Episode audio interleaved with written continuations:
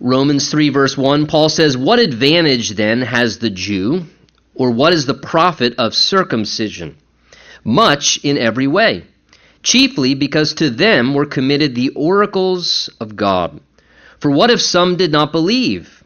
Will their unbelief make the faithfulness of God without effect? Certainly not.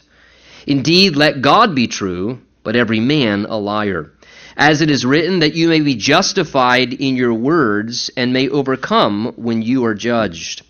But if our unrighteousness demonstrates the righteousness of God, what shall we say? Is God unjust who inflicts wrath? I speak as a man. In other words, with human logic, Paul's saying. Certainly not, for how then will God judge the world? For if the truth of God has increased through my lie to his glory, why am I also judged as a sinner? And why not say, Let us do evil, that good may come, as we are slanderously ported, as some affirm that we say? Their condemnation is just. What then? Are we better than they? Not at all. For we have previously charged both Jews and Greeks that they are all under sin. As it is written, There is none righteous, no, not one. There is none who understands. There is none who seeks after God. They have all turned aside. They have together become unprofitable. There is none who does good, no, not one. Their throat is an open tomb. With their tongues they have practiced deceit. The poison of asps is under their lips, whose mouth is full of cursing and bitterness. Their feet are swift to shed blood. Destruction and misery are in their ways, and the way of peace they have not known and there is no fear of God before their eyes.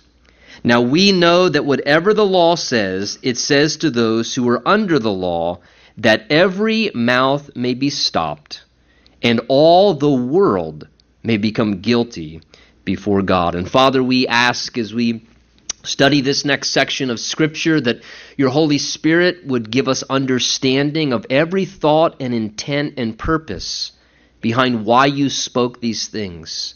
And Lord, we pray that your same Spirit who once inspired them initially would be our teacher, our interpreter, and our instructor this morning, presently right here in this place. We thank you that you're with us, Lord. We just want to sit at your feet now. We ask that you would teach us through your Spirit's ministry and that you would each and every one of us help us to hear what it is you would want to say to us personally. And we ask that expectantly, believing you will in Jesus' name. And everyone said, Amen. Amen. You may be seated.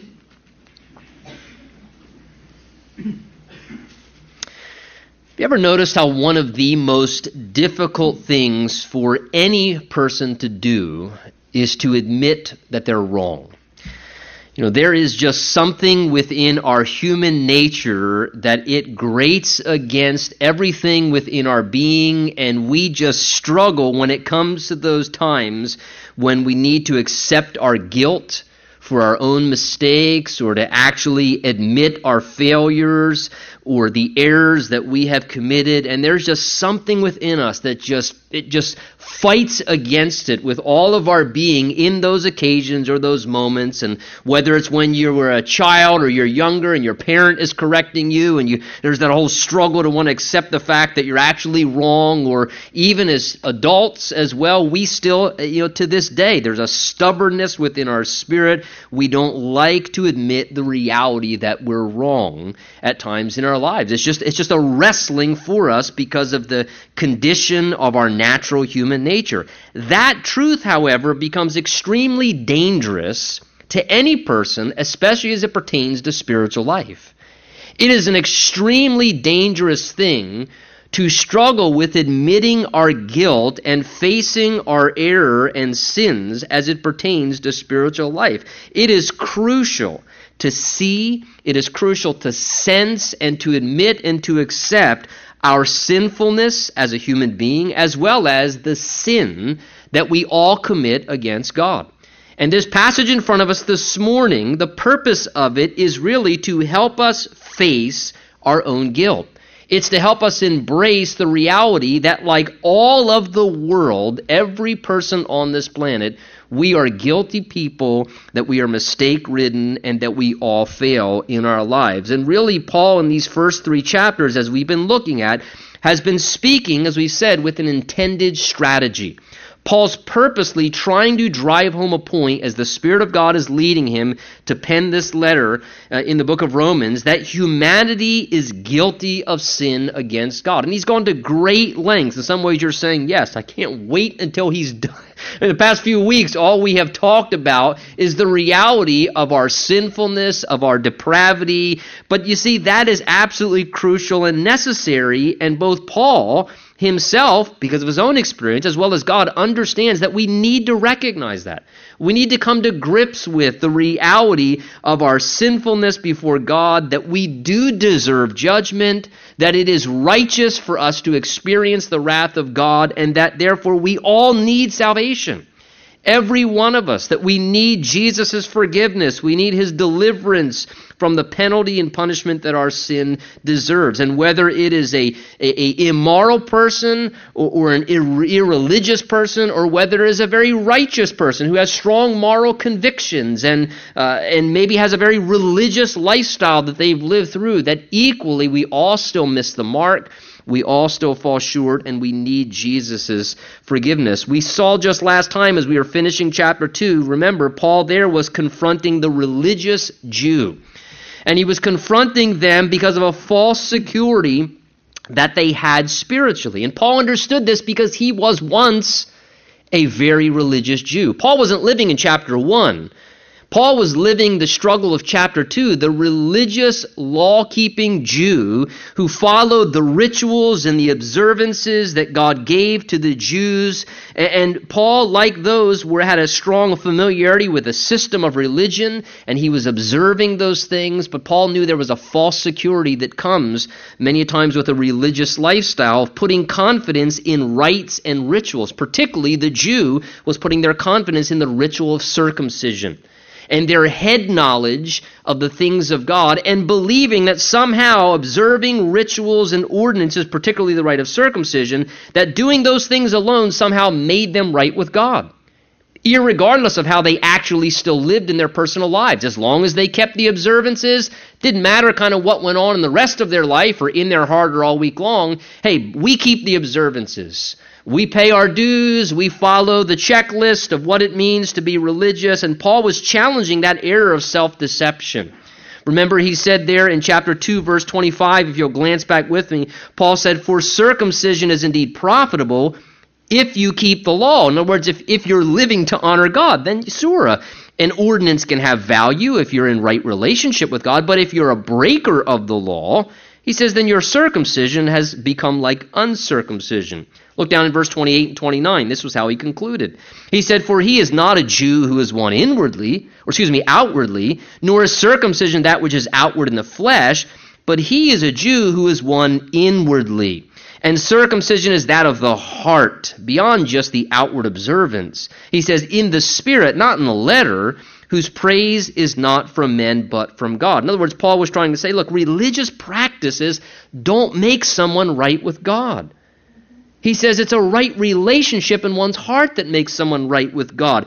Anyone can go through the motions of outward observances, sing songs, learn Bible verses, observe ordinances, and follow rituals, and in so doing, it can be completely vain, and they can go home and, and live in complete contradiction of what it really means to honor God and have a reality of a true experience with God in their life. And Paul understood this because he was the poster child for that, if you remember. So Paul had a great concern and a very a very keen pulse on this tendency because this was his life. Paul had to come to this place where he realized, no, I need to have faith. And I need to have a genuine experience with God and a relationship with God to be right before Him.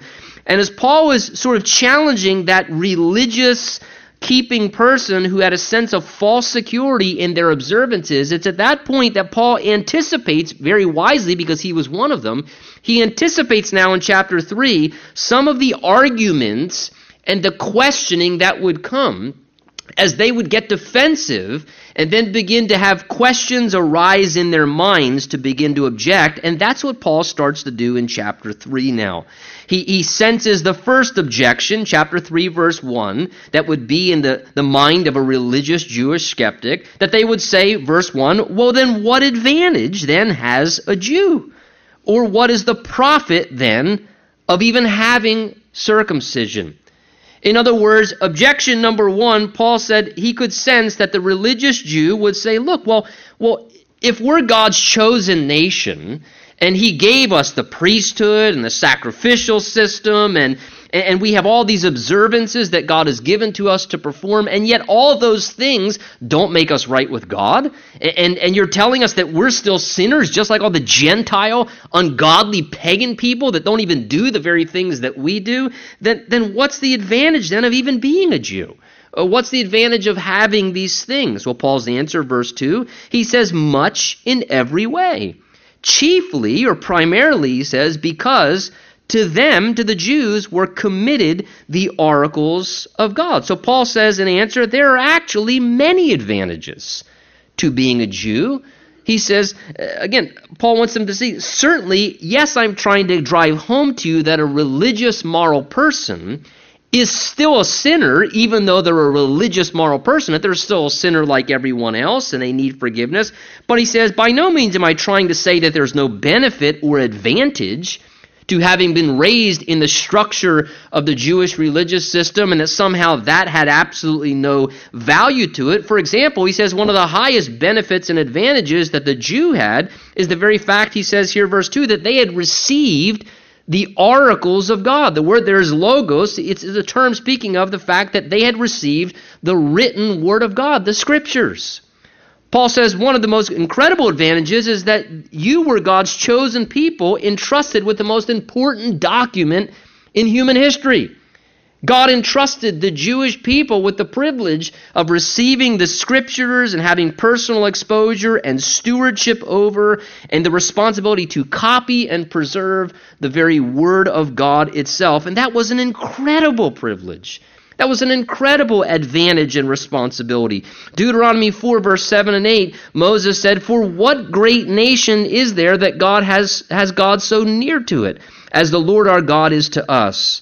For whatever reason we may call upon him. And what great nation is there that has such statutes and righteous judgments as are in all this law which I have set before you today?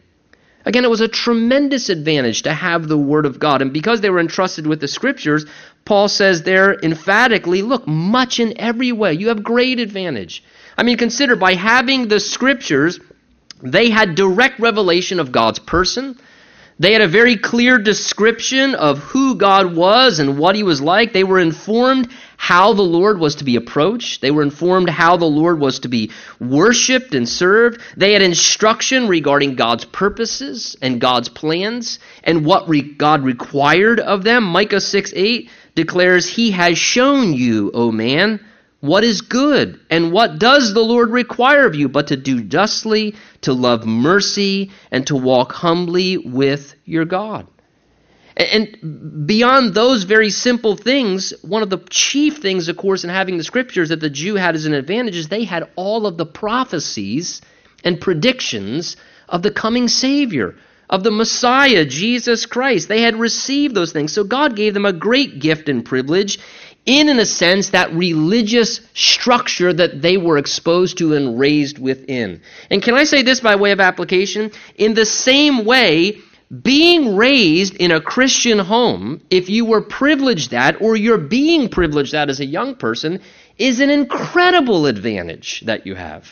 Sadly, our carnal mind wants to twist that around, or people want to say critical things to spin that the other direction. Oh, I feel so bad for you. All these rules and restrictions and convictions and all, and and somehow there's this perception that that's a that's a disadvantage. No, look, let me tell you the truth. That is a great advantage. That's an incredible advantage. God help us when we look at that and devalue the fact that that's an incredible advantage. And here's the trap don't ignore the fact that that's an advantage and blow it off and disregard it. You have an incredible advantage and privilege that you know the truth. And you have an opportunity to respond to it and to spare yourself some of the battle scars and the foolish, regretful decisions that others who never hear the Word of God or the gospel message till later in life, uh, in a sense, you know, violate many of things that they would not have if they had the advantage of the structure and the loving guidance in the sense that comes like a Jew being raised in a similar capacity there. So, so Paul says, look, there's great, great advantage. And then he anticipates a second objection from the religious skeptic. Look as we go on in verse 3. He says, For what if some did not believe? Will their unbelief make the faithfulness of God, therefore, with no effect? Again, Paul answers, Certainly not. So Paul anticipates the next objection of the religious skeptic that others would object well, wait a minute. What about for all of these Jews who heard the truths of God and then ultimately they heard the gospel message, but they simply chose not to believe it? In other words, they disregarded what it said, as many of the Jews did. They chose to reject God's word in the days of the Old Testament as well as even in the New Testament. They chose to reject Jesus Christ. Uh, Paul sends the next objection be, well, wait a minute, doesn't their unbelief, doesn't their unfaithfulness basically kind of just ruin God's plan? If God had a plan and it was through the Jews and all those things and they didn't believe anyway, well, doesn't their unbelief kind of dismantle the effectiveness of God's endeavor to reach out in the way that he did? Paul's answer again, verse 4, is he says, Certainly not. He says, In fact, indeed, let God be true, but every man a liar, as it is written, that you may be justified in your words and may be overcome when you, God, are judged. In other words, yes, Paul's saying the Jews failed. True, they did. They rejected God's word. They served other gods throughout history. They rejected their own prophets. You can see historically as you read the Old Testament. And ultimately, they rejected the Messiah, Jesus Christ, when he was sent to them. They didn't recognize him and rejected him and allowed him to be crucified. Yet, despite all that human failure, Paul says, despite that unbelief and, and that, that unfaithfulness, God still faithfully accomplished his plans and ultimately still worked even through their faithful or their unfaithfulness to faithfully fulfill his plan with Jesus Christ. And I think the lesson that the God wants us to see here is very simply this is that human failure never cancels out the faithfulness of God to still fulfill his plans. And, and in the same way the Jews failed what God intended for them, that didn't frustrate and foil and nullify God's plan. God's plan still faithfully came to pass, and God was able to accomplish what God wanted to be able to accomplish still. And I think it's a great reminder for us that human failure can never cancel out the faithfulness of God and His ultimate plans. Sometimes we think that, oh, I failed, so therefore there's going to have to be an, ultimate, you know, an, an ulterior plan now, and so I, I've missed it. Listen, God is going to do what God is going to do. He's sovereign and He's faithful. And, and he may need to take us on a little different route because of our stumblings or bumblings. I understand that. But God's pretty creative. And don't think at the end of the day somehow God had all his eggs, as he didn't have all his eggs in the basket of one group in history, that he's got all his eggs in. Well, just since this happened or that failed or this went wrong in this particular person's life or a church, well, everything's just going to fail now. Not from God's perspective. God is more than able. That's why Paul says here, look, let God be true and let every man become a liar. He says, Let God be true, let God be proved right, and every man a liar, every man be proved wrong and incorrect. And then he quotes here in verse 4 Psalm 51, which was when David, remember, who had sinned and failed morally and spiritually, was confronted by his uh, uh, prophet Nathan regarding his sin. And remember, at first, Nathan, Nathan, as he confronted David, David did not want to receive guilt for what he had done. He was trying to ignore it for almost a year in his life, and then eventually he's confronted and he's broken down regarding his own personal guilt and responsibility, which he'd been trying to avoid what he had done wrong. Then David comes to the place where he accepts his guilt, he owns up to his sin, and he comes to this realization where, in essence, he says, as he's confessing his sin in Psalm 51, God, you're right, I'm wrong. I'm wrong, Lord. Against you and you only have I sinned and done this evil in the sight. And as Psalm 51, as David's acknowledging his sin, he comes to this admittance and a spiritual reality of, you know what, Lord, my failure certainly is something that I didn't want to embrace, but the truth of the matter is, you are the one that is right, I'm the one that's wrong. And he says within Psalm 51, what we have quoted here, Lord, may you be justified in your words about me and my guilt and error, and may you overcome whenever people try and wrongly judge you as being unfair or incorrect for confronting us of our guilt and humanity. The idea being reinforced, again, of what he just said let God be the one who's always true, and let every man always be proved a liar. And as I think of that phrase, let God be the one who's true and every man be a liar, there's an incredible spiritual principle to remind us in our own lives that it is not what man feels and thinks that is the truth. It's what God says that is true. It is not what man thinks or feels within himself that is necessarily the truth, but what God says. That is always what the truth is and what proves to be the truth. And I say that for this reason because often we experience thoughts and feelings. I do anyway. Maybe you're not as distorted as I am, but often I experience thoughts and feelings within my life that are not simply true. They're not accurate. And I may feel very strongly about them. I may have a very strong conviction in my mind about but but what I think and what I feel is wrong. But what God says in his word is what's true. There are times when people may not think they're a sinner. They may not feel like they're guilty before God. That's not true. The Bible says you are a sinner. There are times as a Christian where after you accept Jesus Christ and maybe you fail and you're, you're struggling with condemnation still and the devil's bombarding you because of something you did in your past or some way you failed recently. Oh, you've confessed and you've asked the Lord to forgive you, but you're still struggling with guilt. And you may not think that somehow you're cleansed of that. Listen, let God be true. If God says you're forgiven, you're forgiven. If God says you're cleansed, you're cleansed. We need to let God be true and let every man be proved a liar. I think the thing we have to remember is this. Uh, one of my favorite Bible verses in the book of Galatians, it's six words. It says, Nevertheless, what does the Scripture say? I would encourage you to memorize that verse. That's one of my favorite six word phrases in the entire Bible.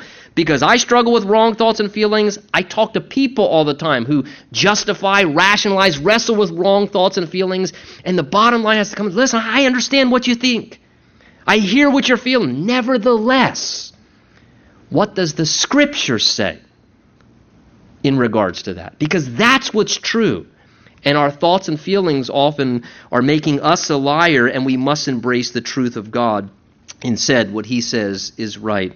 Paul goes on, verse 5 and 6, but if our unrighteousness demonstrates, he says, the righteousness of God, what shall we say? Is God unjust who inflicts wrath? Again, he says, I'm, I'm using human logic here.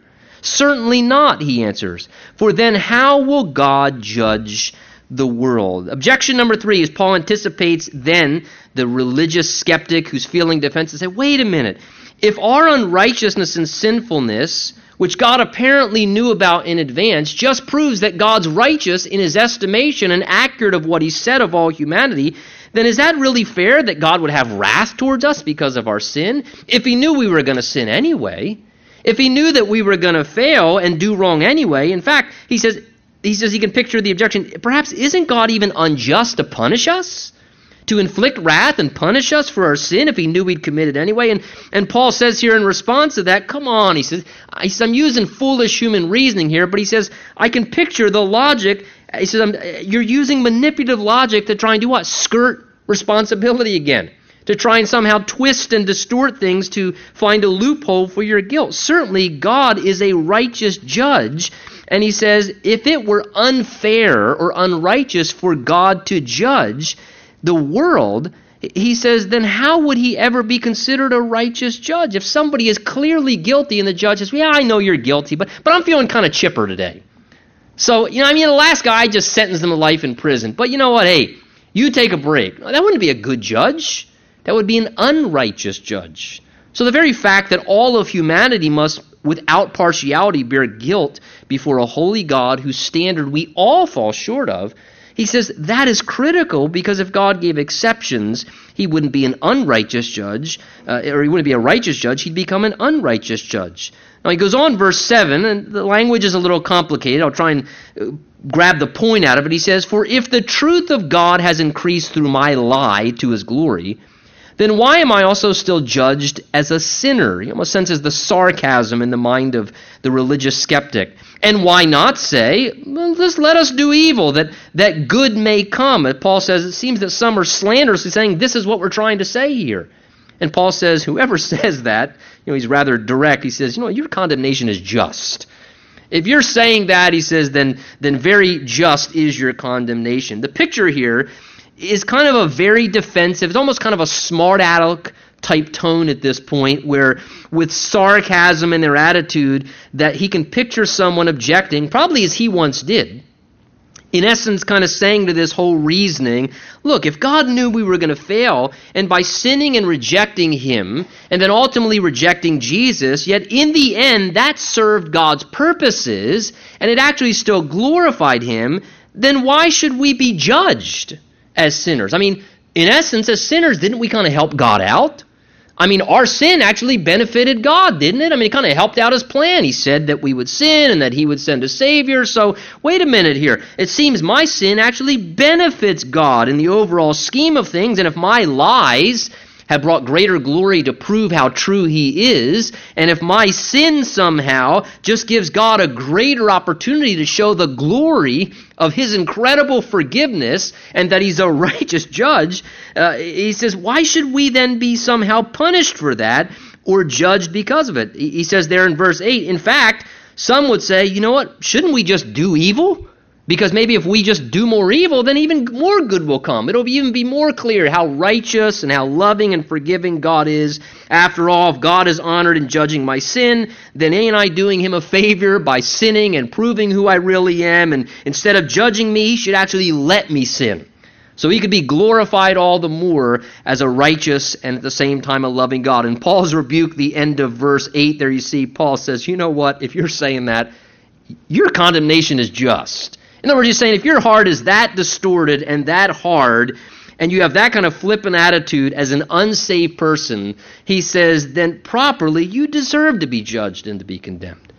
Now, as I look at this kind of objection and reasoning that's going on here, and you think of the distortion of the human logic Paul understood, I have to say this. Isn't it amazing? I mean, absolutely amazing how truly, truly distorted our human logic can become when we want to escape guilt for what we know that we've done wrong or continue without excuse to do something that we know that is wrong on a continual basis. Isn't it amazing how human logic and reasoning can become so twisted in our thinking to the point where we actually can somehow almost want to blame God for the wrong things that we're doing?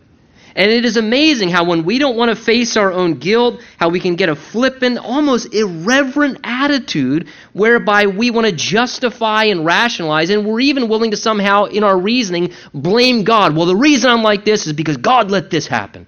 And if God didn't let that happen, so, it, so it's ultimately God's fault that I'm misbehaving.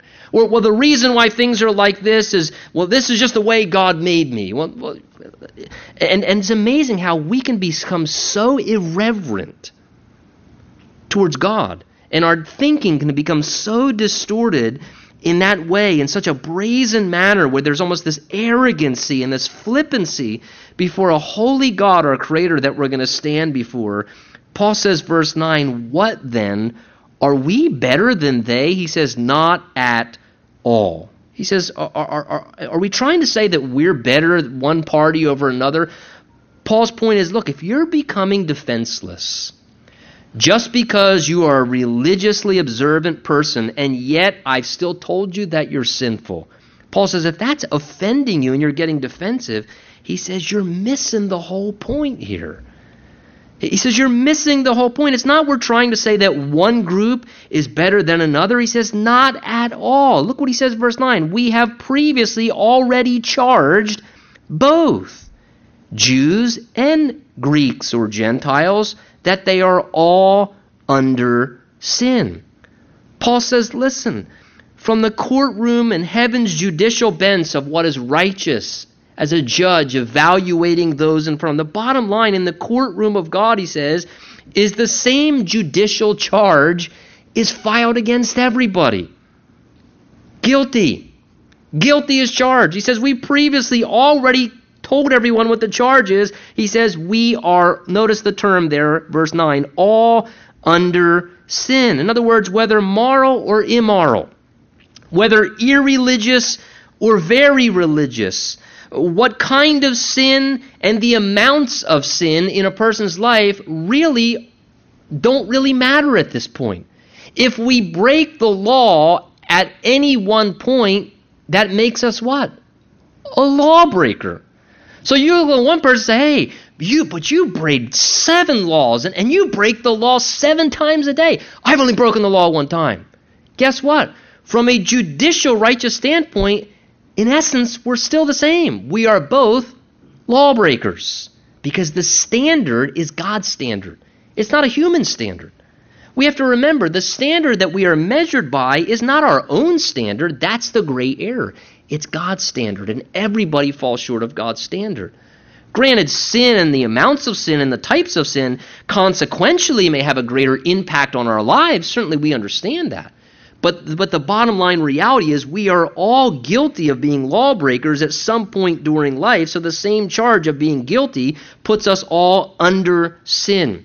And the idea there of being under sin, we are under the power of sin, which rules over our lives, the Bible says, and, and in a sense keeps us you know, submitted to sin's power until we're set free. And we're also under the penalty of sin, the punishment of sin that we all justly deserve that we're guilty of committing of. And because we're under the power of sin and the penalty of sin, that should communicate something that we need to be set free. We need to be set free. And the only way we can be set free, we're going to see in the next chapters, is by Jesus Christ coming and liberating us. Now, verses 10 through 18, you notice as we read it together, as it is written, Paul here puts together a string of scripture verses, and it's almost like now he puts humanity on the stand, and he's going to cross examine before his closing arguments to validate their guilt so the prosecution can rest. And here in verses 10 to 18, he strings together, it's like these are the exhibits of evidence. Is that the right word? Right? Exhibit A, isn't right? All right? In the courtroom, here's exhibit A. Here's exhibit. Well, Paul says, look, I'm going to bring forth all the exhibits of evidence now. And what he uses to prove the guilt is a string of scriptures he quotes from multiple places all throughout the Old Testament. He quotes here from Psalm 5 and Psalm 10, Psalm 14 and 36 and 53. He quotes from Psalm 140 and then Isaiah 59 and from Ecclesiastes chapter 7. And can I just say this before we, we, we look at it together? I looked at that and I went, wow. Talk about a grasp on Scripture. He didn't just pull one passage. He pulls phrases and, and quotations from all over. You want to talk about a man who was familiar with the Word of God and whose reasoning in everything he said had a biblical basis.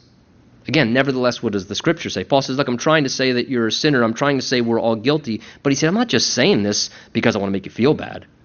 I'm just telling you what the Bible says.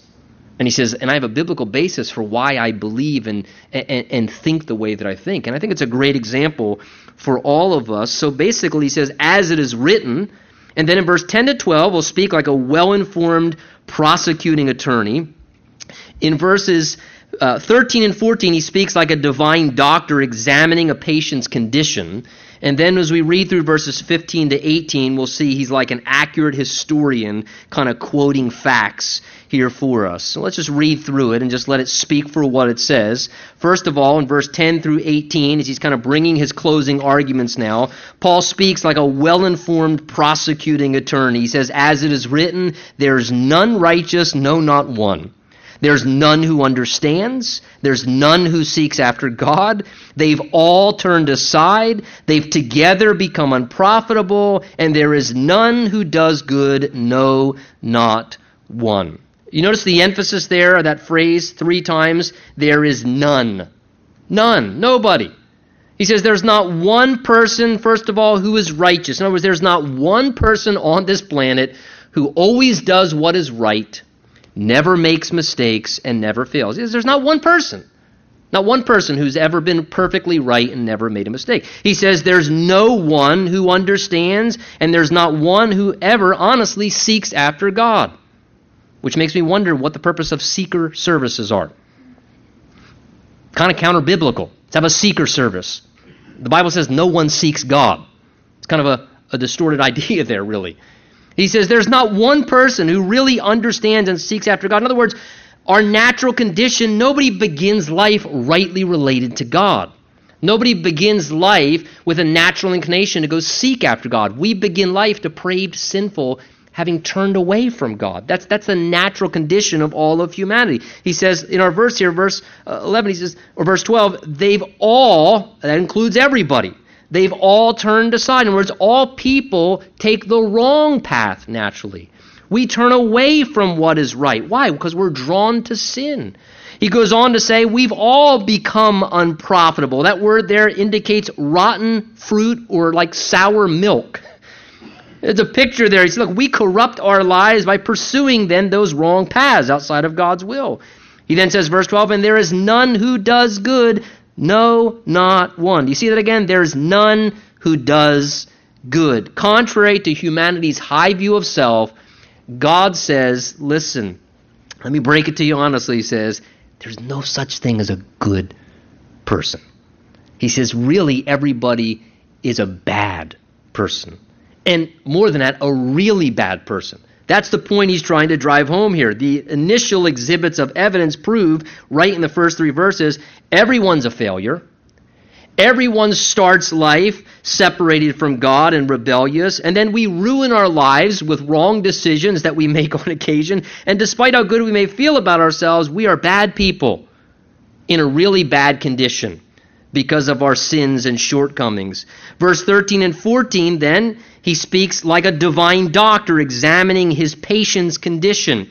He says, Their throat is an open tomb. With their tongues they have practiced deceit. The poison of asps, which was like a, a serpent, is under their lips, whose mouth is full of cursing and bitterness. So here he it's almost like a doctor doing what do they do? You go to the physician and the doctor says, Can you stick out your tongue and say what? Ah, right? Because he wants to look in, and that gives an indication of your condition many a times to them. And it's almost as if God, now, like a divine doctor examining his patient in humanity, he looks into man's throat to look further down into his life. And look what he sees here in verse 13 and 14. He sees the stench of death, he sees rottenness within, and dishonesty and deceit. He sees poisonous venom and their mouth is full of cursing and bitterness. They curse at one another. You know, they're bitter and angry towards God. There's animosity and hatred among people and bitterness and anger towards God. Uh, the idea is as man opens his mouth, God says he just proves his guilt. He just reveals it all the more. Listen to what Jesus said in Matthew 15 and Mark 7. Jesus said, Those things which proceed out of the mouth come from the heart, from within. For from within, out of the heart of man, proceed evil thoughts, and adulteries, and fornications, and murders, and thefts, and covetousness, wickedness, and deceit, lewdness, and an evil eye, blasphemy, pride, foolishness. And Jesus said, All these evil things come from within a man. Again, the Bible wants us to see the heart is depraved. A human being's heart is sick, and it's the overflow in our words and our behavior that just reveals that all the more. As Paul concludes in verses 15 to 18, he then, in a sense, is acting as if he's a design, uh, uh, an accurate historian here, recording the facts of observing humanity. Notice verse 15, he says, first of all, they're their feet, humanity's feet, they're swift to shed blood. In other words, he says all human history has showed what? That humanity is violent and they're brutal. I mean, look at what's going on in our culture right now, you know, beheading children. And I mean, just the, the, brutality, the violence of humanity says men are swift to destroy one another. Their destruction, he says, and misery is what's in their ways. In other words, the ways of mankind are destructive, and we bring misery into our own lives by the wrong and erroneous things that we do. He says, verse 17, and the way of peace humanity has never known. We may talk about peace. We have big conventions about peace, but he says experientially, humanity knows nothing of peace. We're at not peace with one another, and he says, and, and all of human beings, truthfully, they're not at peace within themselves. Isaiah the prophet said it this way He said, The wicked are like a troubled sea that cannot rest, whose waters cast up mire and dirt. There is no peace, says my God, for the wicked. Humanity lives agitated within because they're not at peace with God. And until someone makes peace with God, God says, I will let you stay agitated within until you realize the battle you have to resolve first is internal. And it's because of our depraved condition that we wrestle within ourselves that then causes us to wrestle and struggle in our lives with others. He says, verse 18, and there is no fear of God before their eyes. Again, the summation humanity lives with no reverence for God. We have no respect for God's authority as our creator, as our judge. It pictures man and his arrogance and his selfish, sort of brazen, criminal heart attitude that carries itself out. The picture here is the depravity of man. That we are depraved and fallen. He says, verse 19, Now we know that whatever the law says, it says, notice, to those under the law, that every mouth may be stopped and all the world may become guilty before God. And Paul says the prosecution rests. It rests. He says the law of God, which we have, he says it simply serves as a standard, as we'll see next week, of the righteousness of God to just show that we miss the mark and that we fail. The law indicates to us to silence the offender of the law that you are guilty, whether you want to admit it or not. And it declares the, the, the, guilt that we experience. He says that all the world may be guilty before God. That word guilty means to be liable to pay a penalty to God who is the judge.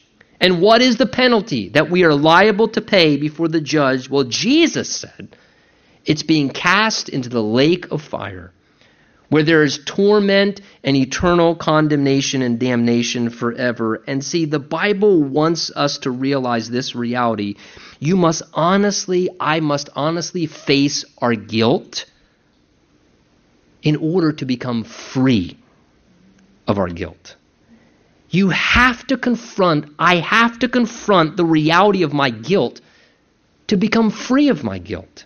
It's an essential, critical part. It's the first part in the process. Because if you don't know how guilty you are, then you don't have a compelling desire to want to be free of your guilt and to be set free. And guilt is a powerful, powerful force and influence. But the wonderful thing is, God's made a way for our guilt to be removed from our lives. And that is through Jesus Christ forgiving us and setting us free. The removal of guilt as far as judgment eternally, and the release of our guilt experientially in our hearts and in our minds that we carry around when we make the mistakes that we do. Jesus took our guilt upon himself when he died on the cross. So that the punishment we deserve, that guilt, can be taken away from us. And then the guilt that we experience in our hearts and minds because of our mistakes, Jesus says, I want to take that away too. And it's when you receive my forgiveness that that guilt can be released from you. And communion is the way in which we, as Christians, pause to remember that reality. That though I am guilty, that Jesus Christ took my guilt and I don't have to live guilty because Jesus has set me free. Jesus has liberated me. I love what this song says. I'll conclude with this. It says, I'm forgiven because you were forsaken. I am accepted. You were condemned. I am alive and well, and your spirit is within me because you died and rose again.